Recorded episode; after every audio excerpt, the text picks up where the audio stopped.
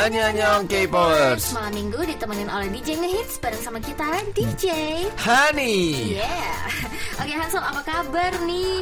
Baik-baik saja. Bagaimana dengan Nuna Sani hari ini kabarnya? Sebenarnya tadi pagi ngantuk tapi setelah minum es americano langsung mata saya wes gitu. Oh langsung wes gitu ya. Iya, Kalau gitu. saya sudah minum americano tapi belum sampai wes ya. Masih sedang ke proses wes gitu Mas Ian ya. Teman-teman K-popers pasti lihat dong matanya si DJ Hansol ini. Benar-benar matanya kayak udah mau turun ke turun Lima ke- watt ini iya, udah. Sudah lima watt. gitu ya. Aduh. Hmm. Anyways, Hansol kamu ada uh, film yang baru-baru ini kamu tonton yang kamu suka banget gitu nggak? Eh, saya habis nonton film Manusia Air ya, alias Aquaman. Oh, Kalau aku Nuna belum nonton dong, katanya nonton. bagus banget. Bagus bagus, storynya bagus banget. Bagaimana dengan Nuna? Ada film yang baru-baru tonton? Kalau aku Fantastic Beasts Itu udah agak lama nggak sih? Maksudnya udah Ya Desember sih, cuman kayak aku nggak sempat nonton yang lain sih, but it's Oh. really really good sampai nangis bombay, sumpah bagus banget.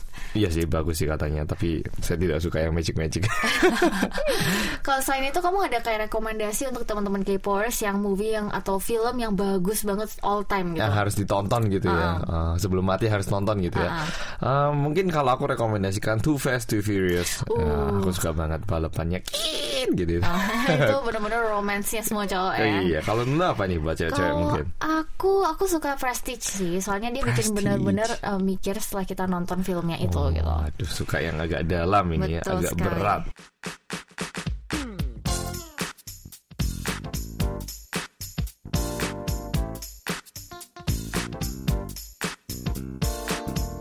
Eh Hansel Hansel, Ada apa? menurut kamu aktris tercantik di Korea itu siapa? Aduh, aktris tercantik ya. Aduh, kalau yang cantik banyak ya, tapi yang tercantik ya, aktris ya.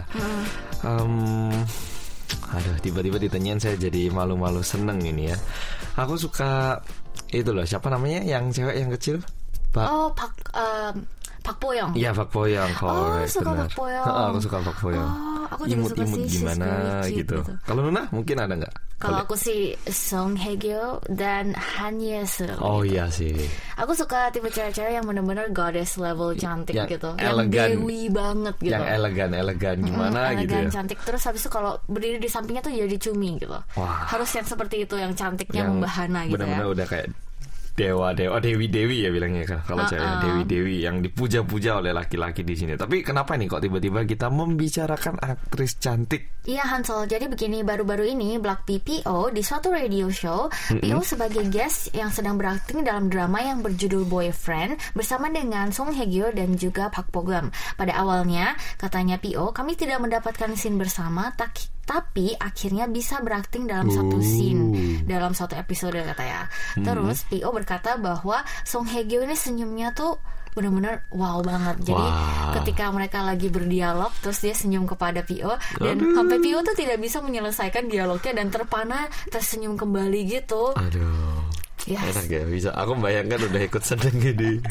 Terus terus katanya kayak merasa kalau ada boneka yang bergerak dan boneka ini berbicara gitu. Terus jantungnya tuh katanya sangat ini bukan lebay ya, tapi emang benar-benar katanya seperti itu. Jantungnya tuh sampai sangat berdebar karena dia memang fansnya Song Hye Kyo gitu. duk duk gitu waduh kalau misalnya aktris favorit aku sih kalau aku kayaknya pasti langsung pertama-tama minta foto dulu Oh, minta tapi minta foto dulu. fotonya yang bener-bener kayak aduh aku bener-bener fans berat boleh gak foto pose gini pose A pose B C D E Oh, gitu yes. Gila, Aku juga mau dong pose sama Mas Gongyu gitu ya.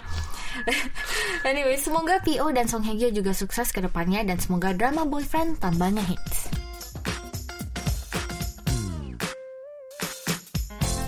Hansol, kalau misalnya kamu dibilang disuruh nurunin berat badan, or ada komen yang bilang ke kamu, aduh, semoga Kak Hansol nurunin berat badan ya, kamu bakal respon kayak gimana? Um, ini dalam posisi apa situasi kayak nggak nggak segemuk ini kan? Maksudnya kayak aku sekarang ini kan? Maksudnya gemuk dikit lah nggak sampai gembrot gitu kan ya?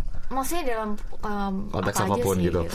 Um, ceritanya kamu lagi live nih gitu. Misalnya- Terus ada orang yang ngomen gitu. Oh, kalau misalnya dalam sekarang ya misalnya sekarang aku Iya. live dibilang gitu pasti kayak kurang happy sih mungkin ya kurang happy sih ya. Mungkin Mm -mm, mm kayak kurang happy gitu. Tapi kenapa ini kok tiba-tiba saya ditanyain masalah ini? iya, soalnya baru-baru ini baper saja. Seven Yongjae mm respon balik mengenai komen fans Korea mengenai berat badannya. mm. Jadi pada Januari tanggal 15 Yongjae live di uh, suatu um, aplikasi live mm dengan title live Aku gitu Lapar gitu. Ya? gitu.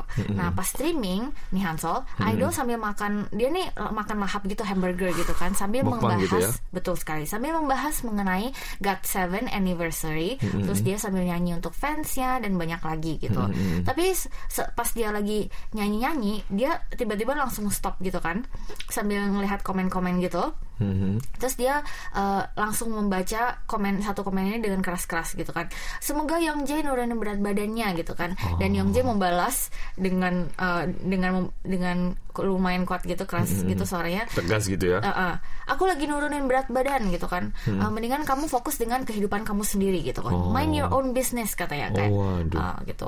Urusin uh, urusanmu sendiri gitu maksudnya. Nggak usah ikut campur urusan saya gitu kan ya. Waduh, ini Tapi aku mikirnya kayak gini, kayaknya jadi idol itu betapa stresnya mereka dikritik terus nggak sih? Hmm, aku kok langsung bisa merinding kenapa ya? Aku bisa ngerasain kayak uh, idol itu kan kehidupannya selalu diatur oleh manajer sama perusahaan-perusahaan. Tapi kalau sampai fansnya bahkan fansnya juga bilang gitu pasti kayak kayak nggak ada yang mau memahamin saya, nggak ada yang uh, mencintai saya apa adanya gitu nggak sih ya? Sebenarnya serba salah sih kalau misalnya mau jadi idol, mau jadi youtuber, influencer serba salah sih. Giliran udah kurus dibilang, aduh kok kak Kekurusan. kurus kekurusan kayak seorang sakit. Giliran naik dikit, kak gendutan kak gini-gini gitu-gitu gitu kan. Jadi sebenarnya aku juga sedikit bisa relate gitu kan, sedikit bisa memahami gitu memahami sih. uh, ka- apa dari posisi idol tuh seperti gimana. Dan mereka juga sebenarnya kayak apa apa semua dibatasi, semua dipantau gitu kan, bener, nggak bener, boleh keluar, nggak boleh ini, HP Makan juga nggak ada boleh. yang nggak punya. Aku gi- nggak tahu deh kalau misalnya aku di posisi idol aku bakalan stres banget sih. Hmm. Tapi Mereka aku- juga manusia gitu gak sih? Tapi eh, kan tadi Nuna bilang dia tengah-tengah live, tengah-tengah nyanyi tiba-tiba berhenti terus membaca komen kan ya.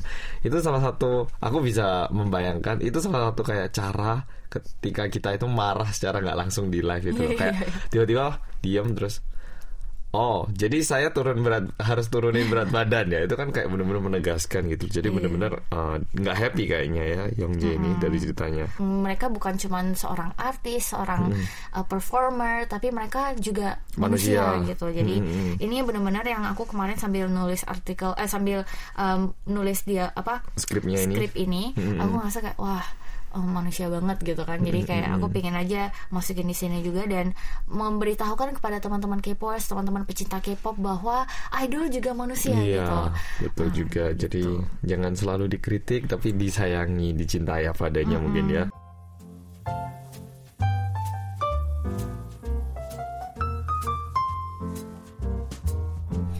Teman-teman K-popers, selamat datang di Dear DJ. Mari sekarang kita bacain message Dear DJ dari teman-teman K-popers ya. Mau dibacain dulu nggak Hansol? Oke, ya jadi ini bakal aku bacain buat teman-teman yang mau mengirimkan juga bisa melalui Facebook KBS World Radio Indonesia. Oke, ini em, pesannya dari Nurina Ayuning Tias.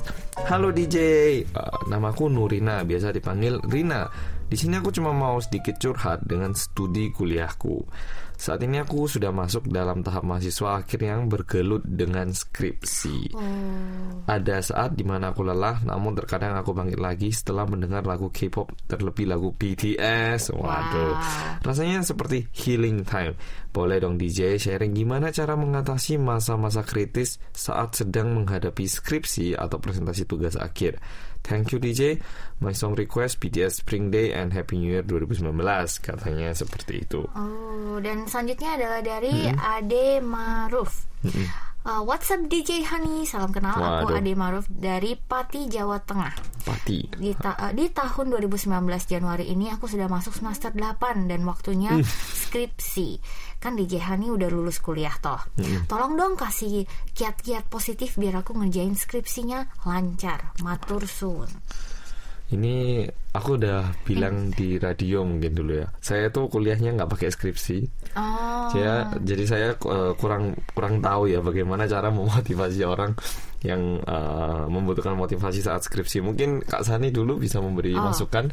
Uh, kalau aku sih dulu waktu aku skripsi nih guys, jadi basically aku uh, suka mengejar dosen gitu. Jadi Mengejar aku nggak ya. pernah se-stalking orang sampai se-stalking stalking itu. Oh. Dan waktu aku skripsi, aku tuh benar-benar membuntuti dosen pembimbing Waduh, skripsi ke mana-mana aku. diikutin, Kemana- ditanyain sampai gitu aku ya. tanya sekretarisnya bapaknya pergi kapan, keluar kotanya kapan. Sampai aku catat semua loh, sampai di planner aku soalnya kalau nggak kalau nggak dikejar-kejar dosennya, nanti kita bakalan lebih ke delay gitu loh bikin Oh. skripsinya. Dan kalau kita kitanya dari diri kita nggak ngejar, nanti ke delay terus ke, Hmm. ke diundur terus untuk bikin skripsinya. Jadi makin lama awalnya untuk target tiga bulan jadinya enam bulan, enam bulan jadi satu tahun gitu kan. Jadi Hmm. aku takut kan nggak selesai-selesai gitu. Oke, itu kan cara biar uh, lebih cepat gitu. Kalau cara memotivasi saat down gimana nih kan mereka pada tanya kan ada ra- waktu-waktu kritisnya ini katanya gimana? nih? Kalau aku emang dari dulu bikin judul skripsi dan uh, materinya emang benar-benar yang aku interest banget sih. Hmm, Jadi yang memang udah tertarik suka gitu ya. betul Jadi- untuk memotivasi diri aku sendiri aku gini, toh kamu yang milih title-nya, toh Hmm. apa judulnya gitu kan, toh kamu yang milih isinya gitu kan. Kalau misalnya sekarang baru bilang, oh, aku nggak bisa kayak gini-gini kan rugi kan? Hmm. Emang karena kesalahannya di diri aku sendiri kan. Jadi kayak ya udah udah Hmm. sampai tahun kelima, udah jauh-jauh sampai ke sini masa give up sekarang Oke, gitu. kalau- Jangan give up gitu. Kalau misal gini nih, temanya udah uh, tema favorit kita gitu. Dosennya juga orangnya baik, tapi ketika kita konsultasi ya, ternyata dosennya bilang tema kamu salah gitu. Kan pasti kayak sakit hati terus down gitu. Nah, kayak gitu gimana nih ngadepinnya? Da- kalau kayak gitu sih selalu ada plan B sih. Misalnya Hmm. cari um, title apa judul atau materi yang lain yang kita juga suka gitu. Jadi aku biasa aku waktu itu kalau nggak salah Oh. nyiapin tiga deh. Oh, Dan begitu. aku inget tiga-tiganya tuh memang benar aku interest aku suka gitu. Dan um, kan kalau misalnya A nggak bisa B pun jadi gitu. Jadi kayak oh ya udah bu kalau misalnya ini nggak bisa gimana kalau yang ini gitu kan. Oh yang ini juga boleh nih. Kalau misalnya dibilang kayak gitu ya udah kita langsung proceed kayak itu gitu. Hmm, berarti gitu. Berarti kalau misalnya kan skripsi kan nulisnya bukan satu dua lembar kayak tugas biasa. Nah, namanya skripsi ini kan biasanya berbuku-buku gitu ya kayak waduh bisa kayak ensiklopedia gitu. Ya. Nah, nulisnya kan susah. Gimana nih biar tetap uh, semangat nulisnya kan biasanya awal-awalnya saja ya kayak oh iya, gitu. iya, Udah iya. akhir-akhir ada kok nggak selesai-selesai sih Nah gitu. kalau kayak gitu, kalau kalian ngerasa kalian dalam periode di mana, aduh ini aku udah nggak bisa lagi nih otakku udah mampet banget. Fasenya udah mulai Ah, ini ya. Take a break, maksudnya benar-benar istirahat. istirahat. dan um, kalian nonton dulu atau ngapain dulu Hmm. atau keluar bentar nonton Hmm, atau nggak ketemu gitu ya. teman minum kopi ngobrol-ngobrol dulu habis itu balik baru ngerjain lagi gitu Hmm. soalnya kalau kita berkutik di satu tit- eh, satu tempat Hmm. berjam-jam dan tetap stres untuk cuman nyelesain ini itu nggak bakalan selesai Hmm. Mampet juga ya mam- otak ya. kalau otak mampet ujung-ujungnya pasti mampet gitu jadi Hmm. eh, benar-benar istirahat atau eh, kalian tidur siang ketemu teman habis itu balik lagi dan aku yakin bakalan lebih fresh Jadi otaknya. jangan memaksakan diri untuk menyelesaikan kayak aku hari ini mau selesai jangan kayak gitu tapi kita kerjakan sebisa mungkin mampet istirahat bentar balik lagi gitu ya. Ah, gitu. Oke, itu kayaknya lumayan membantu sepertinya sih dari orang yang mendengar. Dan juga uh, salah satu ini tips dari aku jangan memikirkan bahwa oh, oh skripsinya si A jauh lebih bagus dari aku. Everyone uh, semua orang benar-benar struggle juga dengan skripsi mereka. nggak ada yang Lebih satu yang lebih bagus. bagus dari yang lain. Of course mungkin dalam sisi dalamnya materinya secara teori mungkin, ada yang Mungkin, lebih bagus. benar. Tapi setiap orang memiliki style yang berbeda Betul, menurut aku. betul, Jadi betul. jangan terlalu nge-compare diri kalian dengan Orang teman-teman yang lain karena Hmm. menurut aku setiap orang berbeda dan I'm sure gitu aku yakin bahwa skripsi kalian itu bagus gitu jadi Hmm. semangat ya Ya sih, mungkin kalau aku meski aku nggak pernah skripsi eh, berhati-hati saya memberikan saran kayak em, ya nggak ada salahnya waktu skripsi itu mungkin kita kayak selalu stres kayak harus tulis terus gitu. Nggak ada salahnya kita itu istirahat tiga hari dua hari biar otak itu kembali 100% bersih gitu loh untuk siap bekerja. Jadi jangan segan-segan atau ragu-ragu untuk mengambil istirahat atau break sebentar karena itu justru yang menjadi motivasi baru lagi untuk kerja beberapa judul-judul subjudulnya itu sih kalau aku bilang. Iya, aku ada lagi satu nih aku tiba-tiba kepikiran gitu kan. Jadi eh, pas aku skripsian nih, materi yang kalian baca pas kalian lagi mampet itu nggak bakalan make sense. Pas kalian lagi mampetin kayak aduh ini kok susah Oh, banget nih maksa ngerti ya, gitu kan. Kita maksa. maksain untuk ngerti. Kalau kalian benar-benar beristirahat terus sehari kemudian kalian balik lagi semua bakalan make sense. Semua bakalan benar-benar oh ternyata ini seperti ini gitu. Jadi Hmm. coba take a break dan baca ulang gitu materinya gitu atau yang reference kalian gitu. Hmm, oke oke ya. Jadi intinya am, istirahat bentar, jangan maksakan gitu. Oh keren banget ya message Dear DJ kali ini. Semoga Nurina Ayu Ningtyas dan Ade Maruf sukses dengan skripsinya Betul. dan semoga cepat selesai dan lancar.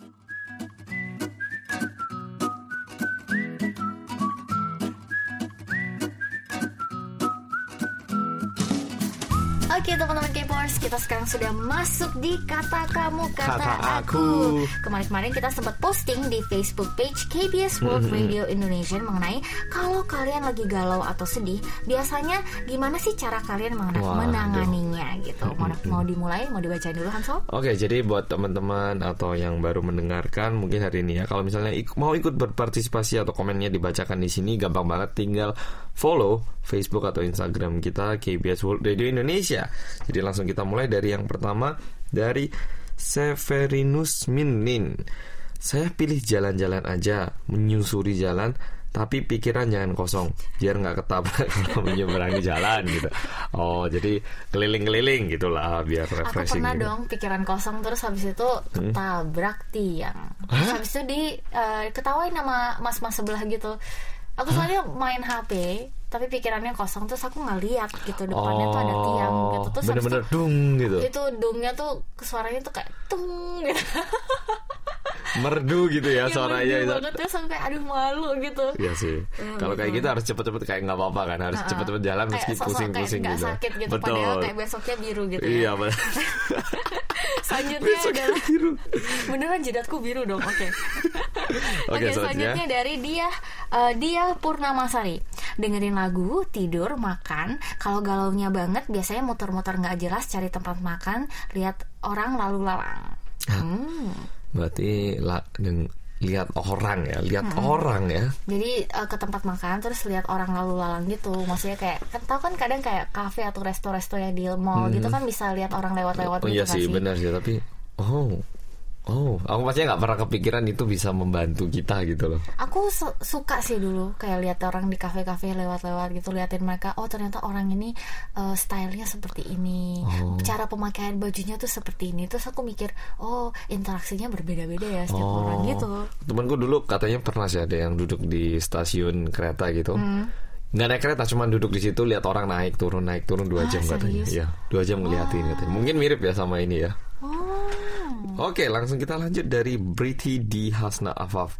Hai DJ, kalau saya karaoke di kamar nyanyi di kamar nyanyi lagu K-pop balad-balad yang punya high note tinggi terus keluarin segala sesak di dada kalau nggak mempan baru nyemil banyak sambil nonton variety show lucu-lucu. Oh, jadi pertamanya kayak di kamar tiba-tiba ada yang teriak-teriak gitu. Terus nggak lama mulai makan. Iya sih, tapi eh, ini kayaknya lumayan bagus karena eh, aku lebih suka ini cara pertamanya nyanyi-nyanyi gitu. So, siapa tahu bisa jadi penyanyi kan ya, meningkatkan bakatnya lagi. Iya. Tapi yang kedua Aku jujur nggak terlalu rekomendasikan karena kadang kita jadinya em, makan terlalu banyak kalau Oh waktu iya, stres. Apalagi banget. sambil nonton kan kayak itu nggak selesai-selesai tangannya itu kayak terus-terusan kayak Bener. makanin snacknya gitu kan nanti jadinya stres lagi. Jadi em, ya itu saran dari aku. Selanjutnya adalah dari Yunda Fatimah Yasin. Kalau lagi sedih, biasanya dengerin lagu yang melodinya sedih atau liriknya juga sedih. Nggak tahu kenapa, tapi itu bisa naikin mood kalau lagi sedih. Abis itu baru deh nonton variety yang lucu-lucu. Belakangan ini lagi seneng banget nonton videonya dari NCT Daily. Oh. Tapi waktu sedih mendengarkan lagu sedih Aku pernah ya. loh sampai mau nangis tuh nggak sih? Makin itu- sedih gitu nggak sih? Loh, makanya, loh gimana ya? Saya bingung Oh, makanya. mungkin setiap orang kan ada eh, berbeda gitu pelampiasannya gitu kan. Oh. Gitu. Lanjut Hansel? Oke, dari Putri WH. Anyong DJ, Anyong juga. Kalau lagi sedih aku biasanya dengerin lagu K-pop yang mellow DJ. Terus biar sedihnya hilang, aku suka beli makanan manis, eh, terutama es krim dan coklat katanya. Oh, boleh nih boleh. Tapi es krim dan coklatnya jangan terlalu Di- banyak dimakan ya iya, guys. Benar kayak tadi lagi. Berikutnya, Waluyo Ibnu eh, Waluyo Ibnu Dishman ya. Iya. Betul sekali. Eh, Dengerin lagu instrumen tradisional Bali Wih. terus sambil main sepeda sampai lumayan jauh. Ini oke banget nih. Kalau udah bosan atau capek tinggal ke pantai berenang cari teman bule di pinggir pantai. Lapangan darat. darat. Waduh, ini Wow. ini jujur ya, saya mendengarkan ini sebagai orang yang nggak pernah hidup di daerah pantai. Ini apa benar sih kan Kak Sani kan tinggal di Bali nih. Apa benar kalau orang-orang di Bali itu stres benar-benar ah, tiba-tiba ke laut nggak jelas terus renang-renang gitu sih?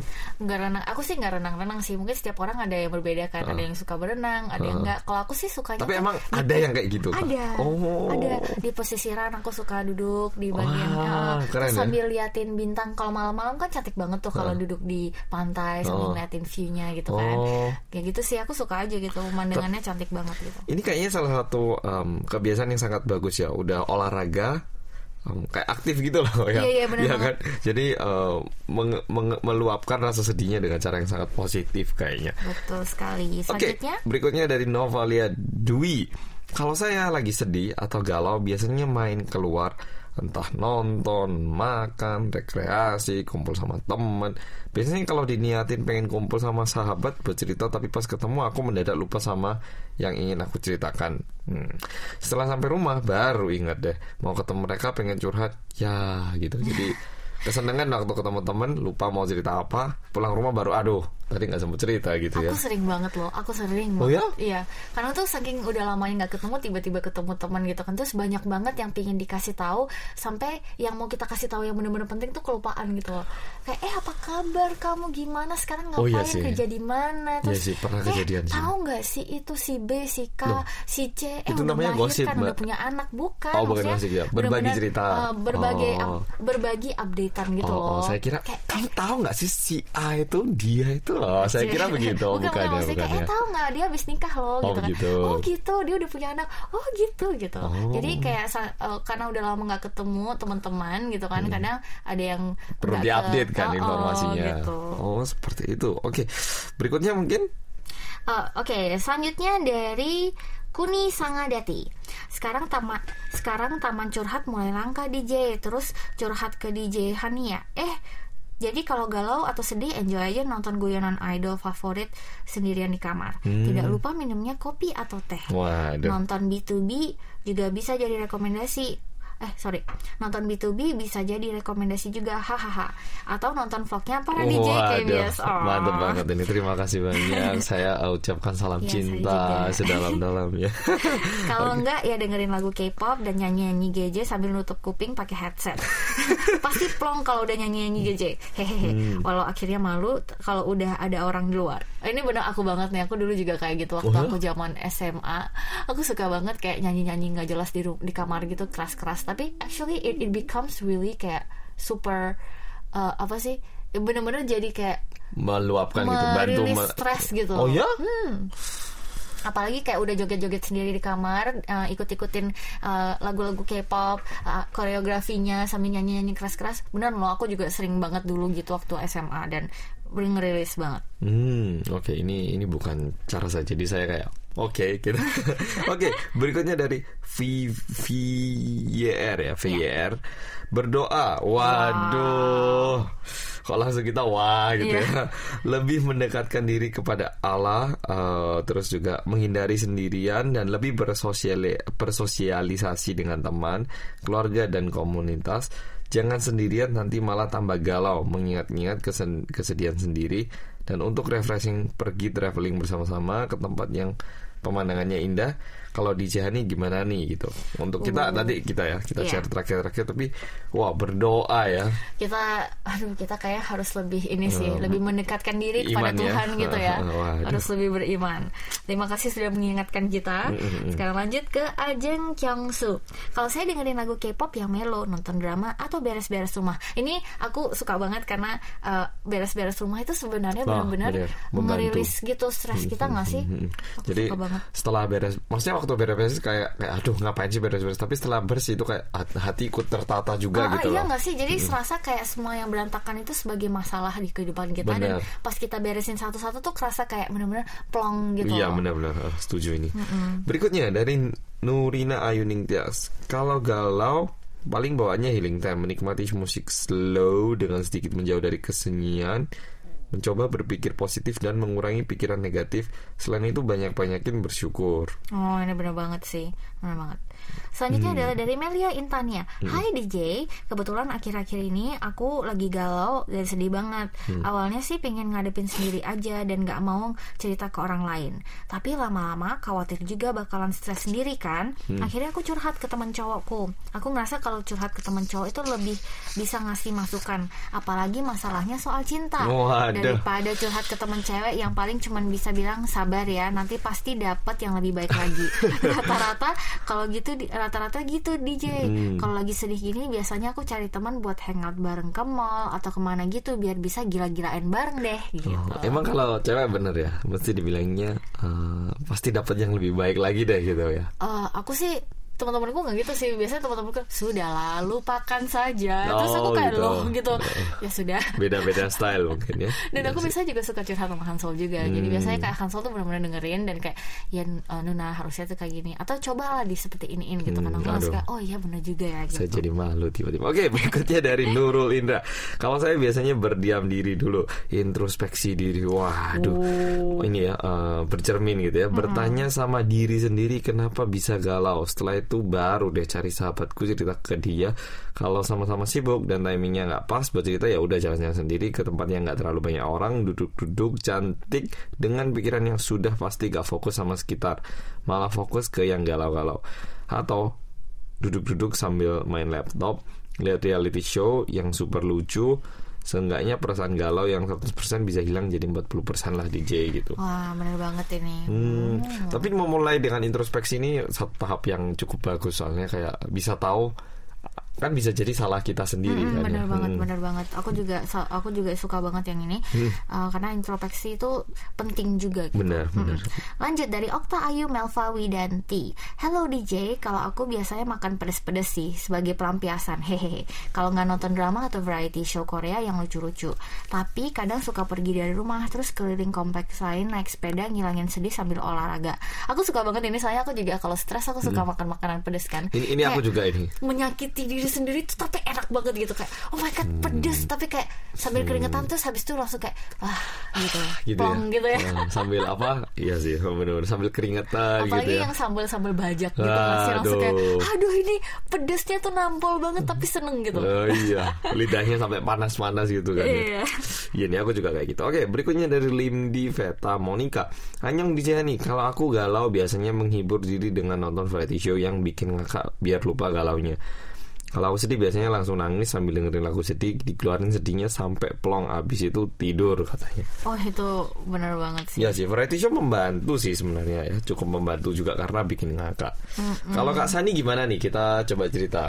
Kalau aku aku biasanya suka non, uh, suka dengerin lagu ini bossa nova jazz. Aku suka banget genre bossa nova jazz Uh-huh. itu karena sangat kamu tahu kan kalau ke kafe-kafe yang sangat kamsong, kamsong tuh kayak Uh, benar-benar yang, gitu. yang bukan yang kayak theme theme ala-ala Korea banget, yang super calm, yang Oh. uh, estetik estetik gitu kan. Uh, di situ kan biasanya lagunya tuh sangat calming gitu. Jadi aku biasanya di rumah aku juga suka yang mirip-mirip kayak gitu lagu-lagunya. Terus bersih-bersih kamar bersih-bersih rumah. Terus sambil ngedit terus habis itu sambil main sama gugu ke aku di rumah. Iya sih. terus habis itu itu benar-benar ngerilis banget stres sih. Soalnya gugu aku tuh di rumah tuh suka uh, tingkahnya tuh kayak Aneh-aneh gitu gitu, ya? terus Oh, kadang suka jadi- kentut sendiri Aduh, kadang suka ngapain itu gitu loh. terus kalau tidur tuh kadang suka ngorok gitu kan jadi aku kayak oh my god ini lucu banget gitu Hmm, ada yang menghibur ya di rumah ternyata.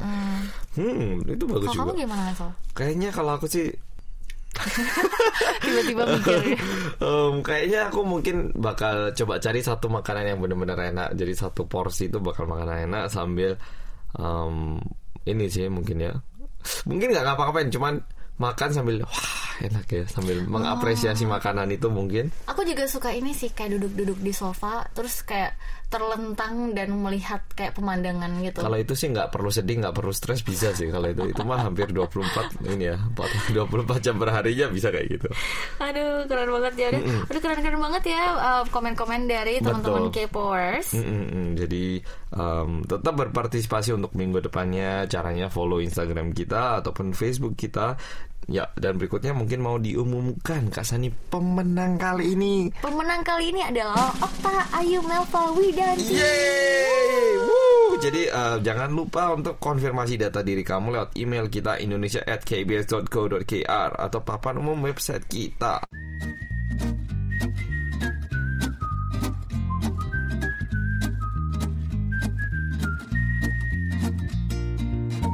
Waduh, waduh, sudah waktunya zaman jigem, waktunya si Mas Ganteng, Ino in the house. Halo Ino, apa kabar? Uh, baik baik kalian apa kabar? Baik, Baik juga.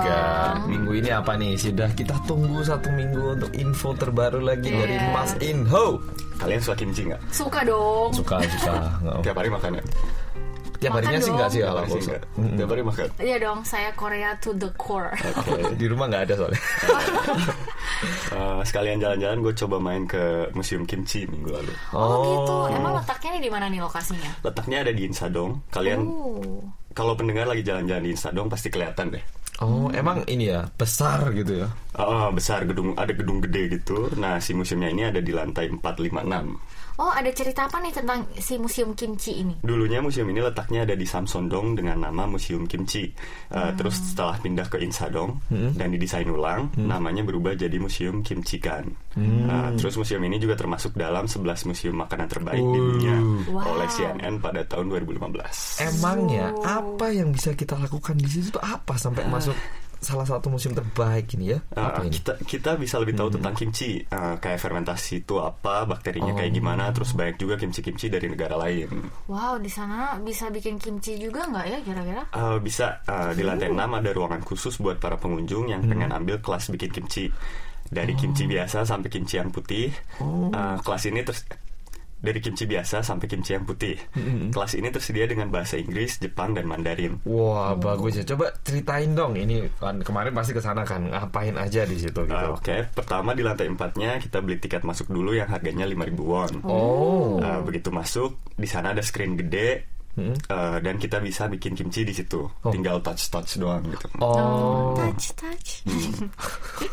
Bisa, jadi bikinnya di screen maksudnya kayak kayak kayak secara virtual gitu kan atau Nah, gimana ya uh, maksudnya? Misalnya kayak masukin bumbu terus nyampurin bahan-bahannya gitu. Cuma simulasi doang sih Oh, ditap-tap oh, oh. gitu. Tapi kita jadi tahu bahan-bahan yang dipakai buat bikin kimchi secara keseluruhan. Oh, modern dong ya. Jadi bikin kimchinya tuh secara digital gitu kan? Heeh, abis itu ada penjelasan tentang fermentasi secara digital juga. Eh, Nggak hanya itu, kita juga bisa lihat bakteri yang dipakai buat pembuatan kimchi lewat mikroskop. Oh, jadi benar-benar jelas ya nggak cuman tentang bahan utamanya tapi juga manfaatnya, bakterinya Iya. gitu ya. Mm. Wah, Oh, dalam banget. Terus di lantai 5 ada namanya kimchi storeroom. Eh, ruangan khusus yang majang banyak kimchi dari berbagai negara. Eh, bisa dibilang istilah kimchi di sini tuh makanan yang diasemin gitu atau acar ya. Eh, jadi acar dari banyak negara dipajang di ruangan ini dengan suhu yang disesuaikan. Terus turis yang datang bisa cicip-cicip gitu nggak?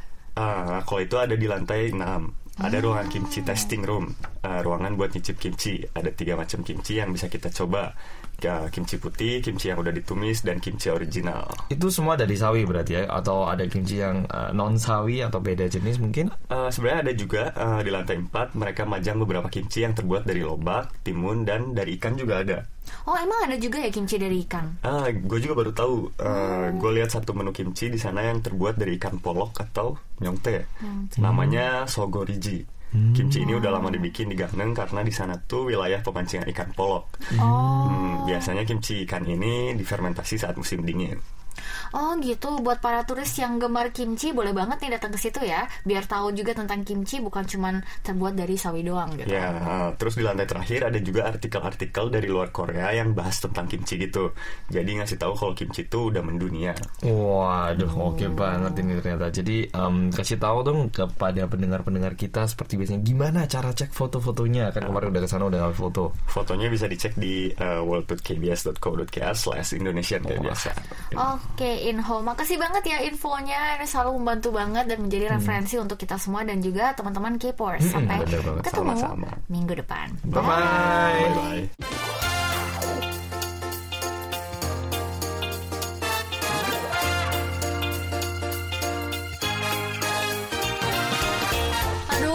Sedih banget gak sih? Kita udah ramein K-pop selama 50 menit bersama dengan teman-teman K-popers. Berarti sudah waktunya kita berpisah gitu ya. Iya. Tapi nggak apa-apa karena minggu depan kita bakal ketemu lagi. Sampai ketemu lagi minggu depan ya para K-popers dan jangan lupa tetap K-pop. K-pop.